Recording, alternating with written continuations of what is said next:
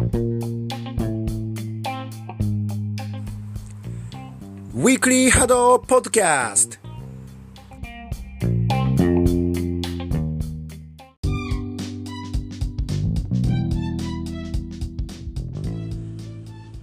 誰もが気軽に波動に親しめて手軽に情報を振り返れる番組、ウィークリー波動ポッドキャスト。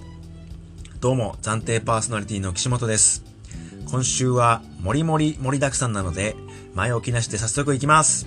トピックス一つ目、アークエース20連勝で3大会連続優勝。来てしまいましたね、アークエースここまで。えっ、ー、と、前回のルーキーズカップ、その前のルーキーズカップ、えっ、ー、と、ルーキーズカップの2連覇に続いて、この間の、えー、もう昨日ですね、昨日のアドバンスカップで、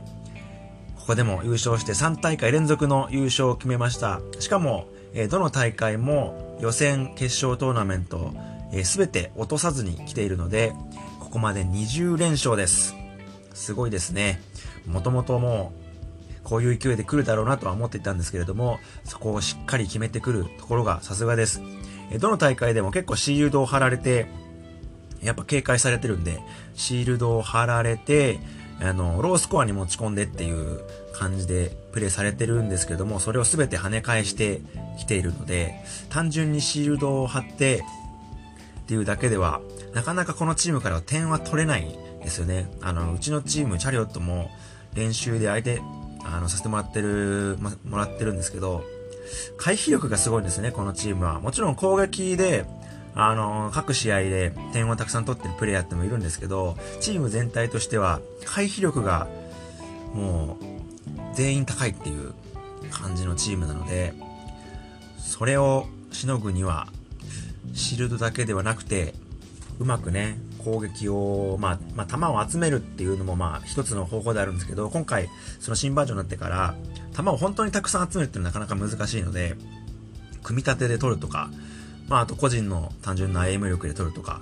何かそういう強い攻撃力が必要になるか、もしくは、あの、逆にね、あの、こっちのチームもしっかり回避して、向こうに、あの、際どい攻撃をさせて、バランスを崩して取るとか、そういうことが必要になってくるのかなと思います。えー、次ね、あの、来週のマスターズカップについに登場するので、ここで上位チームと対決するのがすごく楽しみだなと思います。チャリオットもアークエースと試合したいです。えっ、ー、と、インタビュー、この間僕アドバンスカップはちょっと行けなかったので、インタビューは取れてないんですけれども、先週のえポッドキャストで、あの、観戦に来ていたロゼ選手のインタビューを、あの、収録しているので、ぜひ戻ってそれも聞いていただけたらと思います。はい、では次。トピックス2つ目は、万博杯開催、モズシードが優勝。えー、大阪のアメリカ村で開催された、えー、万博杯、いろんな、ね、ゲームコンテンツ、ゲームコンテンツと並んで波動も出展されました。で、ここであの大会開催されたんですけれど、公認チームの中から、うちのチャリオットの横新選手と、えっ、ー、と、四国高血アヒル組ルヒア選手、それからワールドカップ優勝の和心より津軽三味線選手が混合チームで出場して見事優勝しました。で、関西っていうか大阪に一応波動の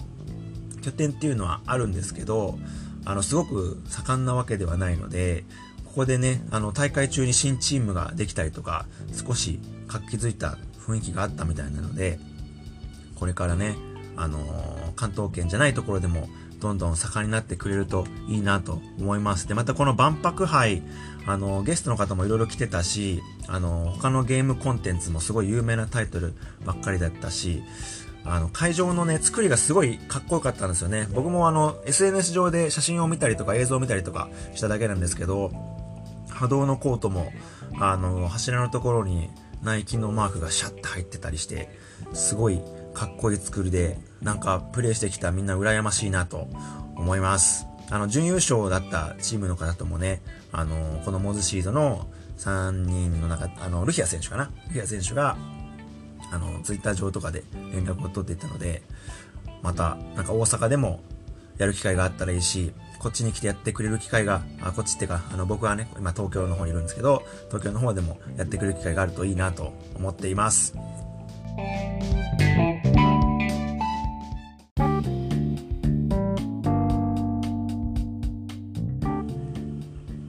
トピックス3つ目、えー、女子波動練習会大盛況。こちらは、えっ、ー、と、土曜日ですかね、えー、サードプラネット横浜で開催された、えっ、ー、と、わちゃごなピーポー、えー、田中ゆかり選手プレゼンツの女子波動練習会。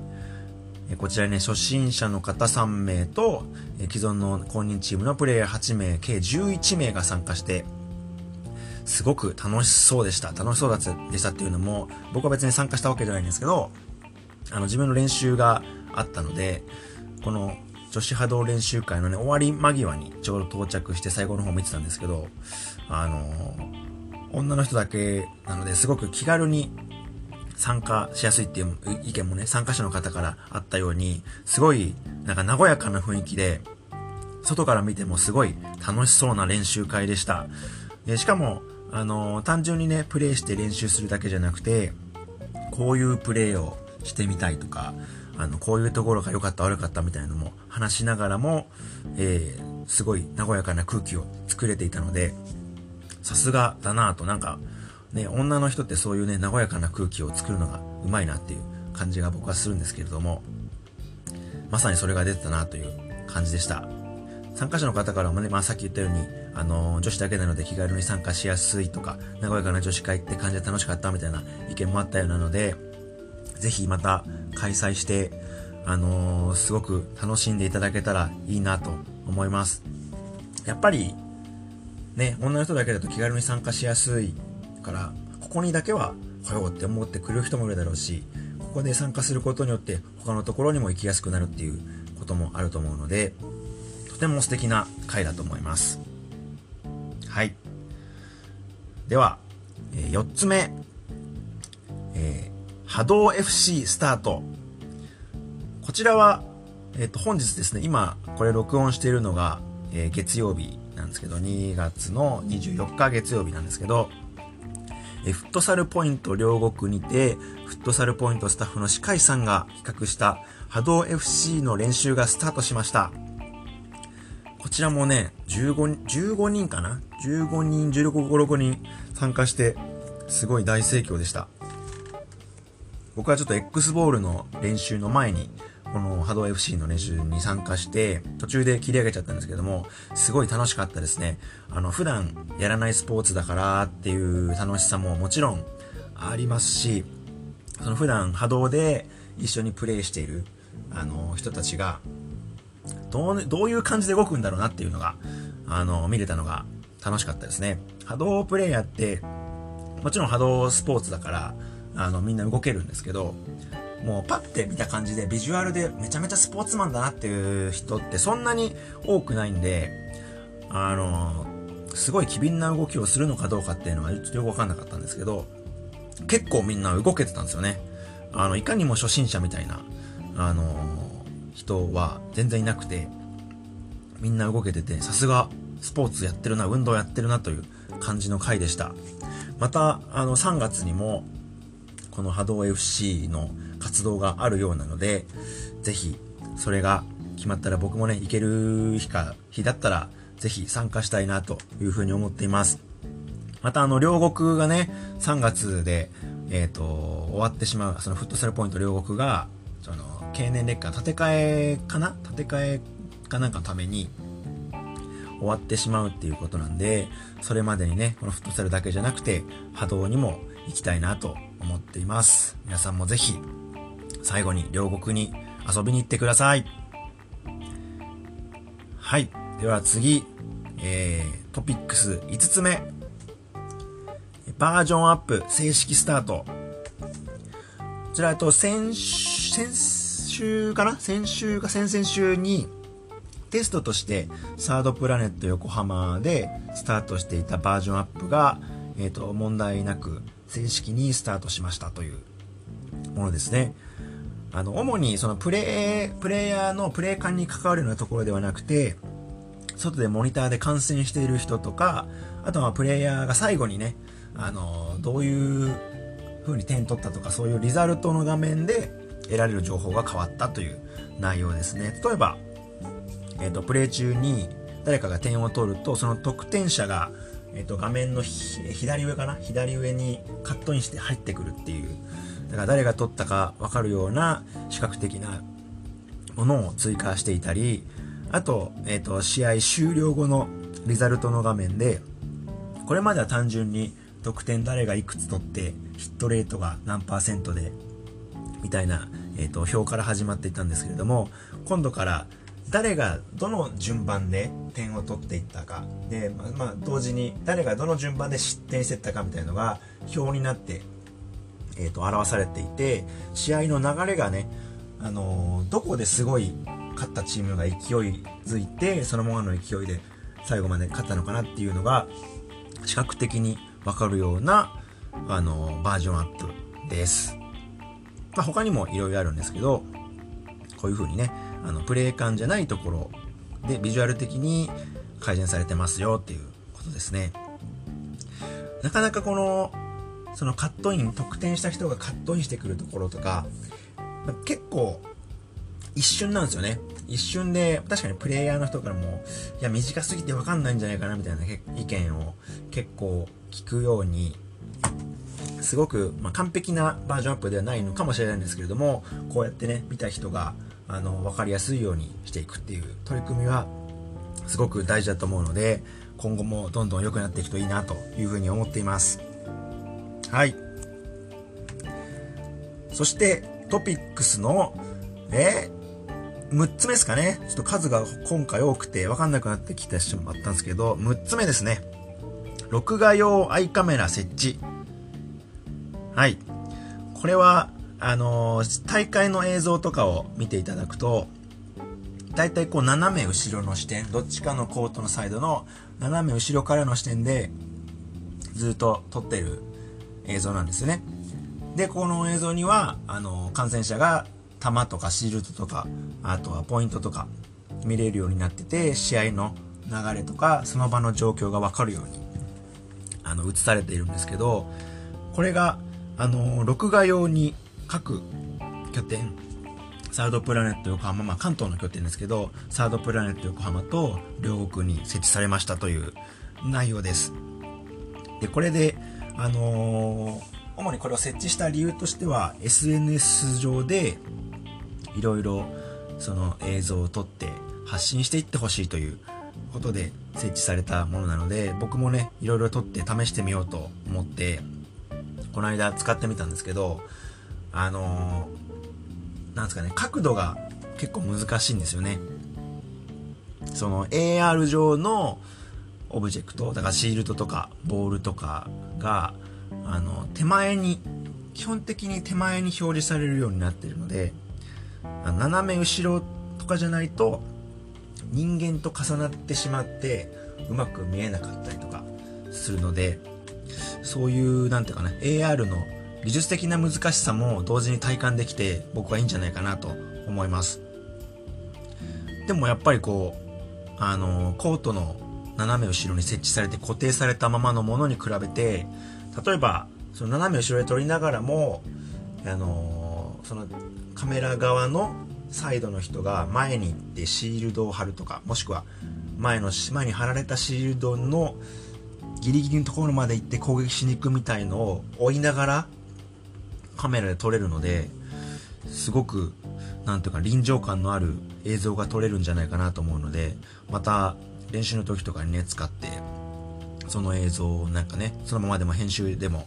いいんでアップしたいなと個人的には思っていますはい。そして、最後のトピックス。ヨゴシン津軽三味線アーシャカン出る。これは毎回やっています。SNS から投稿を拾ってくるやつなんですけども、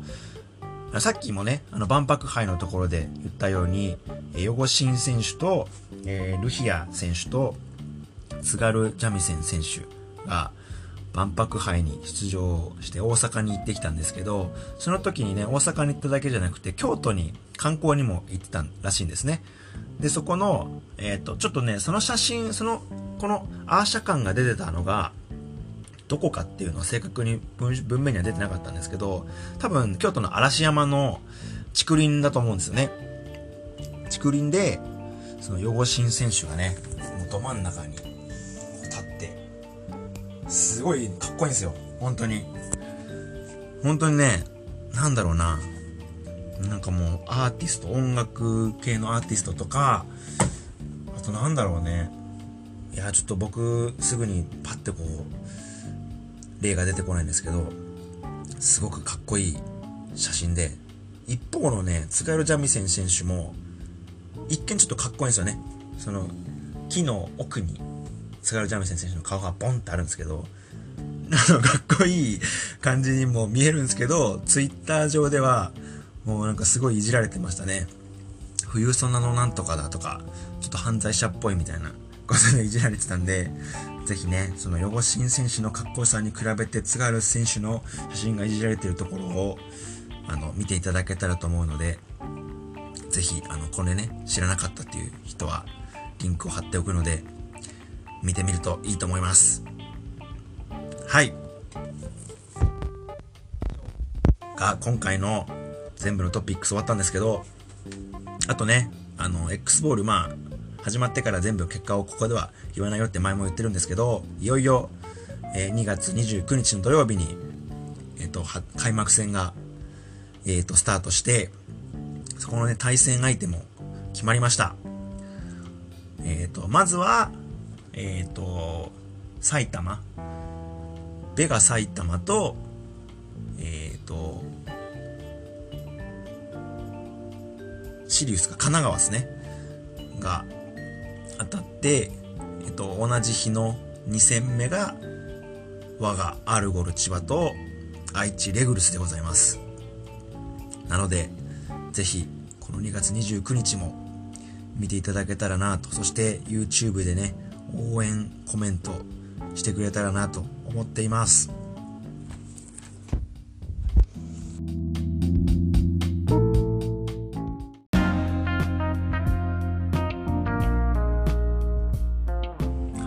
い、かがだったでしょうか？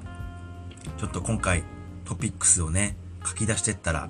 ちょっと盛りだくさんになっちゃったんで、ちょっと駆け足気味に話してしまったんですけれども、聞きづらくないといいです。今度のね、マスターズカップついにアークエスが出てくるので、えー、来週はその結果を中心に、あとルーキーズカップも、えー、その前日に開催されるはずだったと思うので、そこについても、えっ、ー、と、ね、トピックスとして挙げられたらいいなと思います。多分、どっちも僕はその日会場にいるんじゃないかな。まあ、ルーキーズカップはずっと見てるわけじゃないんですけれども、最後の方で会場にいるんじゃないかと思うので、どちらでもインタビューを取ってこれたらなと思っています。では、えー、最後までご視聴ありがとうございました。また来週もお楽しみにしていてください。バイバーイ。